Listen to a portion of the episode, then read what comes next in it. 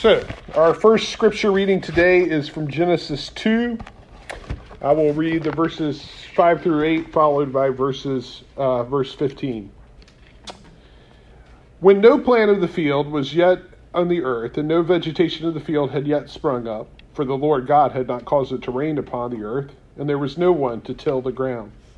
But a stream would rise from the earth and water the whole face of the ground. Then, then the Lord breathed then the Lord God formed man from the dust of the ground and breathed into his nostrils the breath of life, and the man became a living being. And the Lord planted a garden in the Eden, uh, in Eden in the east, and there he put the man whom he had formed. And then verse 15. The Lord God took the man and put him in the garden of Eden to serve it and keep it. Our next uh, New Testament scripture reading is from Romans. This is uh, from chapter 1, verses 19 through 25. For what can be known about God is plain to them, because God has made it plain to them. Ever since the creation of the world, God's eternal power and divine nature, invisible though they are, have been seen and understood through the things God has made. So they are without excuse. For though they knew God, they did not honor him as God or give thanks to him. But they became futile in their thinking, and their senseless hearts were darkened. Claiming to be wise, they became fools and they exchanged the glory of the immortal God for images resembling immortal human, or birds, or four footed animals, or reptiles. Therefore, God gave them over to the desires of the hearts uh, to impurity, to the dishonoring of their bodies among themselves.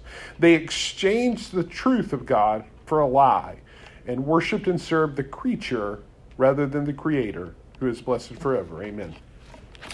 And our sermon text today is from Exodus one verse.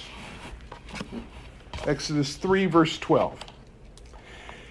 He, being God, said, I will be with you, and this shall be the sign for you that it is I who sent you. When you have brought the people out of Egypt, you, shall serve God on this mountain. All right, so we are uh, still in the book of Exodus. Uh, so for those who have missed a few weeks, uh, we're, we're, we have not moved on to another book. And last week, uh, just a little bit of recap about where we've been, we looked at this very difficult and mysterious passage about the name of Yahweh, and we discussed what the name Yahweh means. And the main point that I tried to make was that the name Yahweh is, is to be understood within the context of Moses' prophetic call. Uh, Yahweh was meant to give legitimacy to Moses' call to the Israelites. But the name does more than that. Uh, it also reveals key information about Moses' mission and how it will be fulfilled. The name Yahweh communicates to Moses and the people of God that God can do whatever he wants to do. I will be what I will be. And there is an openness and an indefiniteness about God. And that means that God is a God of possibility and therefore hope. Things don't have to stay the way they are. And it also communicates, the name Yahweh also communicates that God is active and that the relationship between himself and his people is open, and that a view of the future. Uh, and, and, the future is always in views, and so that means that relationship is based on uh, a really churchy word we use all the time faith. Um, it is a relationship that, as we talked about, is best described by Philip's words to, about Jesus to Nathanael come and see. And so today we are still working through this prophetic call scene to Moses. Uh, the call of Moses is actually a really, really long episode in this verse, uh, in this book. Um, it stretches from Exodus 3 1 to 4 17. Uh, it's one of the longest single passages in Exodus, but our focus today is just going to be on this one verse, this one single verse. And the reason we're going to spend a whole sermon on this verse is because this verse contains a really crucial and what I also think is a really practical concept that is going to be developed as Exodus continues. So it's going to be important that we understand this verse so we can understand the message of uh, Exodus more fully which is really sad for all the people who aren't here this week. So, you guys are the chosen ones. You will learn uh, to understand Exodus so much better. But let's uh, turn our attention to this verse. Uh, we remember uh, God is calling Moses to lead the Israelites out of Egypt. And Moses is understandably daunted by this, uh, this charge. He objects. After all, Moses is a fugitive from justice. He's disconnected from his own people. He's living as a simple shepherd in the desert. And I would imagine, you know, uh, being a shepherd's kind of a tough job, but being a shepherd in the desert, even tougher. Moses' life is about as far from the great Egyptian empire and its incredibly fertile Nile Valley, Nile Valley as you can get. Uh, so, uh, you know, what we want to do here is think, uh, you want to think Luke Skywalker on Tatooine or uh, Harry Potter living under the Dursley stairs uh, to give you some kind of modern idea about what's being communicated here. God reassures Moses that he will be with him and he offers him a sign. Uh, we talked a little bit about this sign last week, but I want to look at one particular aspect. So here, here's what's going on Moses is going to bring the people out of Egypt and they will serve God on this mountain. So, so here we have God promising Moses three things God's going to be with Moses, God's going to bring the people out of Egypt, and the people will serve God now, what we are going to do in this sermon is focus on the last of these promises because what we're going to see is really serving God is the end goal here. God is with Moses, so Moses can bring the people out of Egypt, and the people are brought out of Egypt to serve God on the mountain. That is the main goal here. As we read Exodus, we learn that that's exactly what happens. So, spoiler alert, okay? I don't know if I need to give a spoiler alert for something that's 3,200 years old, but you know. God is going to successfully bring the people out of Egypt, and they're going to travel back to this mountain, which we know uh, more familiarly as Mount Sinai. And uh, he's going to uh, uh deliver uh, a, a, a, large part of the next part of Exodus is going to happen there. Uh, God's going to make a covenant with the Israelites. He's going to give the, uh, the uh, Israelites the Ten Commandments along with a bunch of other laws. And in the end, uh, the people will, at the book of Exodus, the people are still going to be at Mount Sinai. In fact, uh, just to give you a big view here, the people remain at Mount Sinai uh, Uh, uh, from uh, Exodus 19 through the entire book of Exodus, all the way to chapter 40. Then there's the book of Leviticus. Okay, that's the book you skip over, but still, you know, uh, the whole book of Leviticus takes place at Sinai. And they don't move until like the 10th chapter of Numbers. So there's a huge part of the Torah that is, is, is set right here at Sinai. So when it says that, when God says, I'm going to bring you back to this mountain to serve, Okay, that's actually a pretty big deal. We, we kind of just are like, oh, cool, yes, I got it, sir, mountain, right? But it's actually a pretty big deal because the whole central part of the Torah takes place in Mount Sinai. So Moses and, and the Israelites returning to this mountain to serve God is amazingly consequential to the book of Exodus, and it's even central to the entire Torah itself. So the question then is what is it that the people are doing at Mount Sinai that takes up such a large and central chunk here? Well, they're serving God. Now, serve is the translation my uh, my uh, tr- uh, Bible uses. Does anyone have a different word other than to serve? Anybody? Yes. What you got? Worship. Worship. What's your translation? Uh, New Living. The New Living. Okay. Yeah. Anybody else? Worship. Worship. Yeah. What's your translation? NIV. NIV. Yeah. So, so um, the ESV, the KJV, the RSV, they all use serve. The NIV and the NASV, and apparently the New Living, all use the word worship. So, what's going on here? Well, you know what that means. Word study time. Uh, so, the Hebrew word that's being used here is avad. Okay? And it actually means three things. There's, there's three primary meanings of the word avad it means serve, work, or worship. Uh, and and so all of those translations, all of your translations are like totally acceptable. Serve and worship are, are pretty much interchangeable. Um, in, in, in other words, in the Hebrew mind, serve, work, and worship are equivalent concepts. And so, really, basically, I've given you the whole point of the sermon. Okay, that this is basically what we're going to talk about: the equivalency of work and worship. So, if you think you've got that figured out, I guess you can leave that. But uh, I'm going to go into something a little, um, a little bit more detail about this idea. Now, there's something else that's super interesting about the use of this word avad in Exodus, okay? So, avad, remember again, it can mean worship, work, or serve. Totally fine to use all of those. Now, our verse today, 312, that we're looking at, is not the first time that we've come across this word avad. Uh, in fact, we find avad in chapter 1 in, verse, in both verses 13 and 14. And there, what it's used is to describe how the Israelites were made, were forced to serve or avad the Egyptians. Okay? So their slavery is being described in terms of service or work, avad. And so that kind of makes sense. You can see how that's, that, that, that would follow. Um, but let's follow the logic of the story here because we know these repeated words in Hebrew, that's like super important. They're all like, uh, you know, I think I've used the term hyperlinks. You know, they should be like little outline in blue, like on the Wikipedia page, you know, when you see them repeated. You're supposed to pay attention to them because they're super important. Now, follow the logic then. The Israelites begin the story in chapter 1 serving the Egyptians. They were made to serve the Egyptians. In chapter 3, Moses' promise that the Israelites would be brought out of Egypt to serve God.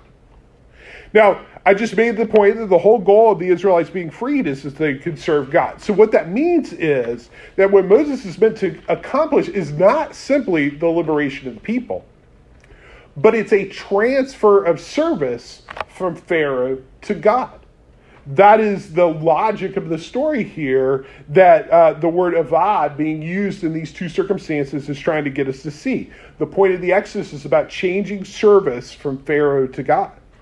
Now, as we all know at this point, if we want to understand Exodus, and I, am I'm sad that I don't have Caden here because Caden would be able to answer my question really quick. If we want to understand Exodus, we need to read Exodus in light of Genesis, right?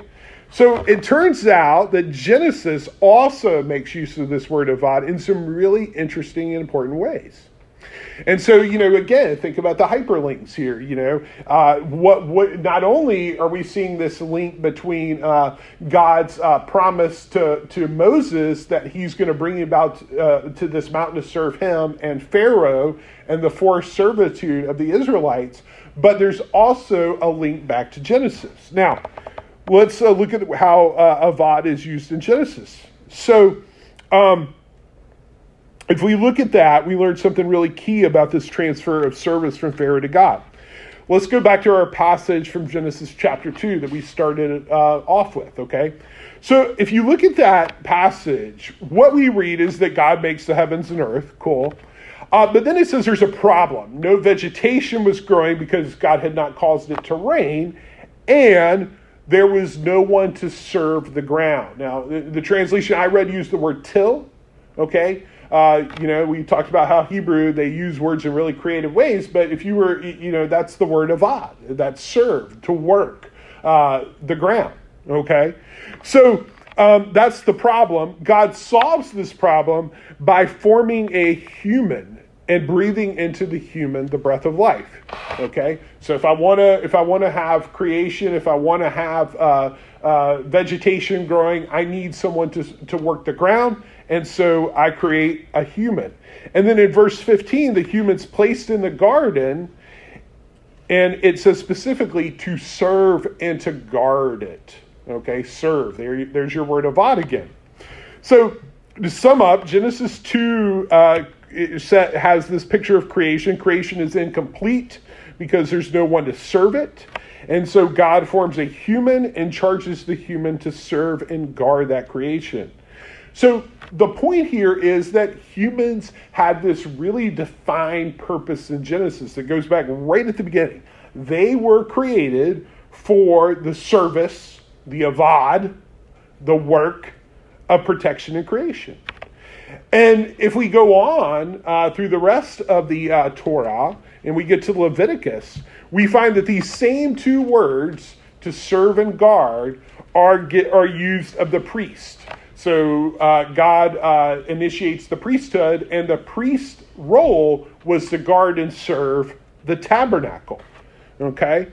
So we can begin to see. We uh, uh, you know if you're starting to like follow along here if you're if you're picking up what i'm laying down you're starting to see this connection between service and worship okay? The priests were charged with leading the israelites in the worship of god The tabernacle was where they served, and it, in, in a way that I've talked about in other time in other sermons uh, in Sunday school. The tabernacle was a representation of creation. It was supposed to be a miniature picture of the cosmos, and so the uh, priests were to serve and guard the tabernacle, just as the human was to serve and guard the garden in Genesis two. It's really the same thing.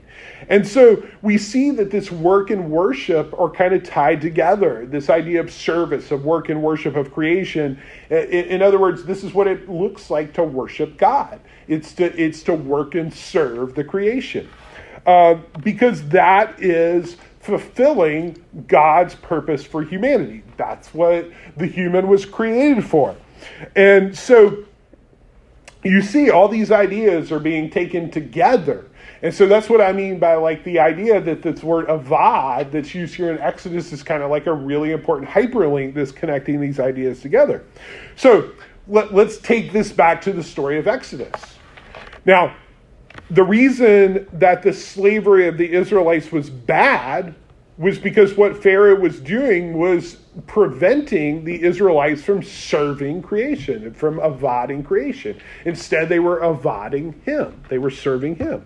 By oppressing the Israelites, the Israelites could not do what they were supposed to do, which was to bring life, abundance, and flourishing to the earth that God had intended for creation. That's what God created uh, the creation for, is so that it can be abundant, so it can flourish, so that it can have life. That's like what all that talk about, like uh, in the in Genesis, about like being fruitful and multiplying and filling in, in the earth. Okay, so when God sent Moses to bring the Israel out of Egypt, the plan wasn't simply to free them.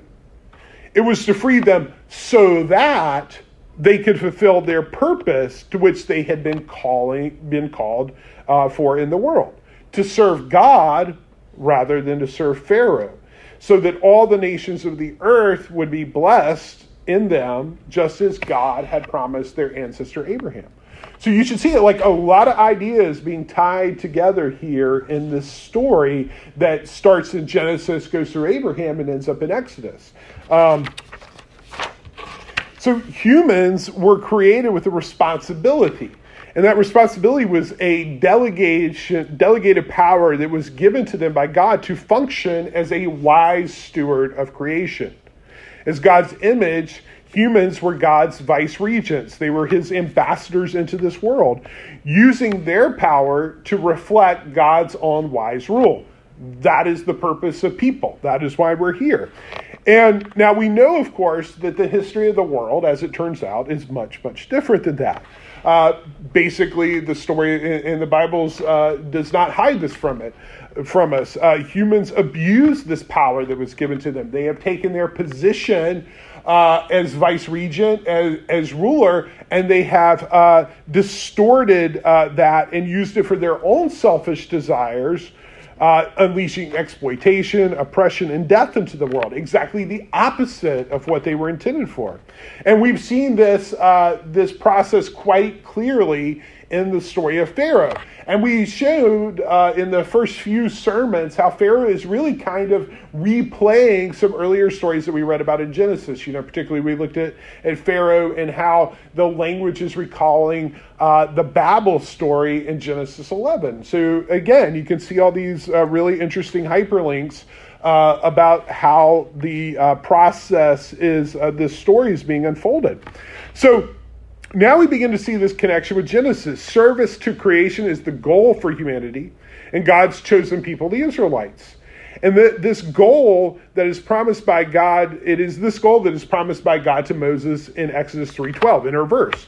We can call this our work. We call this our service. We can call this our worship of God. It's all the same. It's all that same word avad. They're all equivalent. It's the same concept here.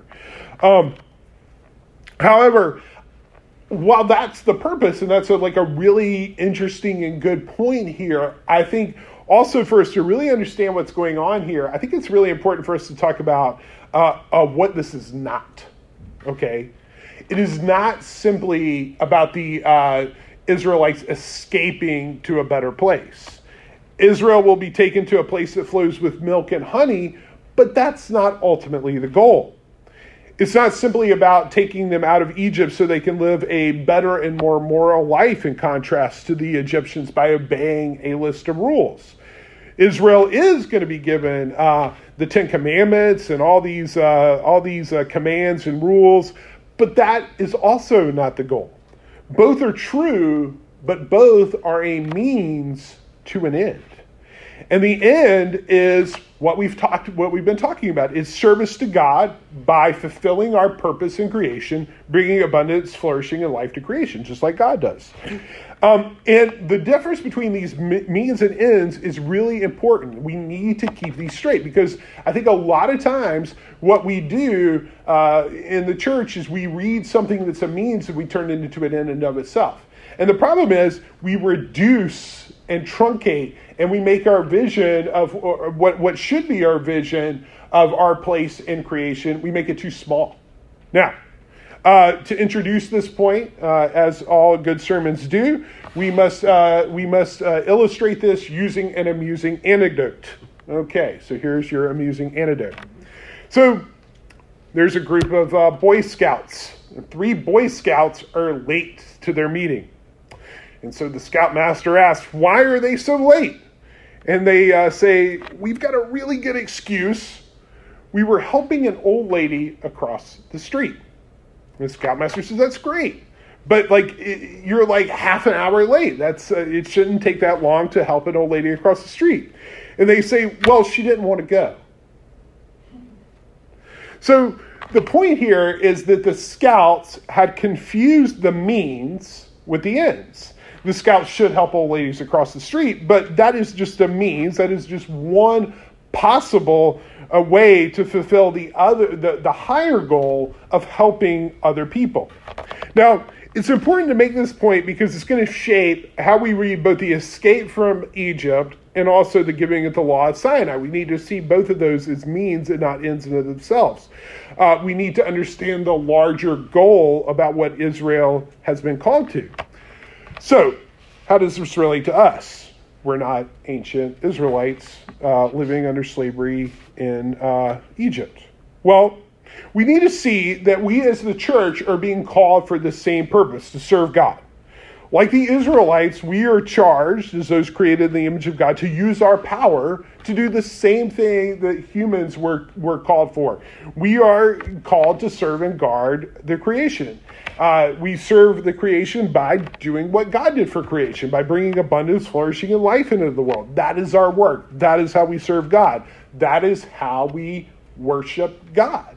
That's why it's important to see those two as equivalent. And so, too often, we are taught and we are accepted uh, and we accept a more limited view of our purpose. We were not created so one day we can escape from this earth and go to heaven. That's not our point.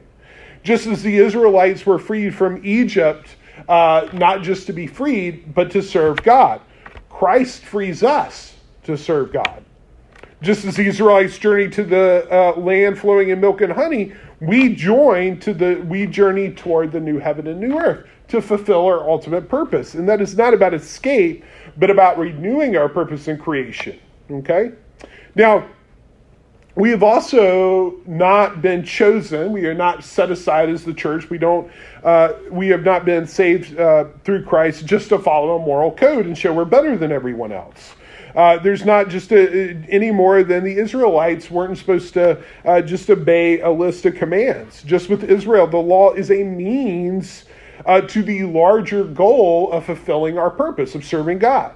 And again, that purpose is to bring abundance, flourishing, and life into the world. That's what the law is supposed to uh, help us be about. It's just like uh, in the scout story, uh, you know, help old ladies across the street. Good but that's actually part of the bigger picture of helping other people at all times.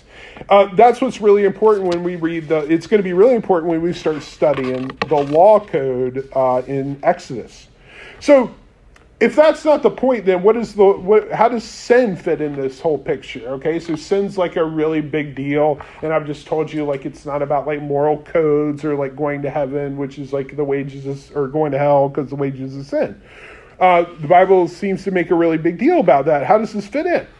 And that's a really good question. And I think the answer to that um, is uh, found in our New Testament reading for Romans. Um, I think this passage in Romans actually helps us bring a lot of these ideas together uh, because it shows us uh, some of it kind of repeats some of these same ideas just in a different way, more like a way that we're used to. You know, on one hand, in Exodus, we have this ancient story about like pharaohs and slavery and stuff like that, and then in Romans, we have like this, uh, you know, more theological, more abstract idea that we're, you know, frankly, as moderns, more comfortable with, but in the passage that we read, Paul, begin, Paul begins by reassuring his hearers that God is indeed aware of the injustices of the world. Uh, just as with the Israelites, God has heard, seen, and knows the cries of the oppressed. And because of his commitment to his creation, God is moved to act. Now, here's the part that is uh, interesting to our question. Look at verse 23. They exchanged the glory of the immortal God for images resembling mortal man and bird and animals and creeping things. So, what is Paul talking about here? He's talking about false worship. He's talking about false gods. He's talking about what uh, the Bible talks a lot about. You know, this is another biblical word, churchy word, idolatry. That's what he's talking about. And what Paul describes is the form that it took in the first century AD. Now, in our time, that's not what we do. We don't usually worship like, uh, you know, uh, dog-headed gods or something like that. Uh, but in our times, it's we worship uh, idols like uh, money, power, and sex are the big ones. Okay, so same idea though. Uh, and what Paul is describing is this process for how humans reject their purpose in creation by worshiping the creation rather than the creator. Okay, that's what it's talking about. The, the passage describes humans shifting their allegiance from fulfilling God's purpose to serving forces that have no business being in control.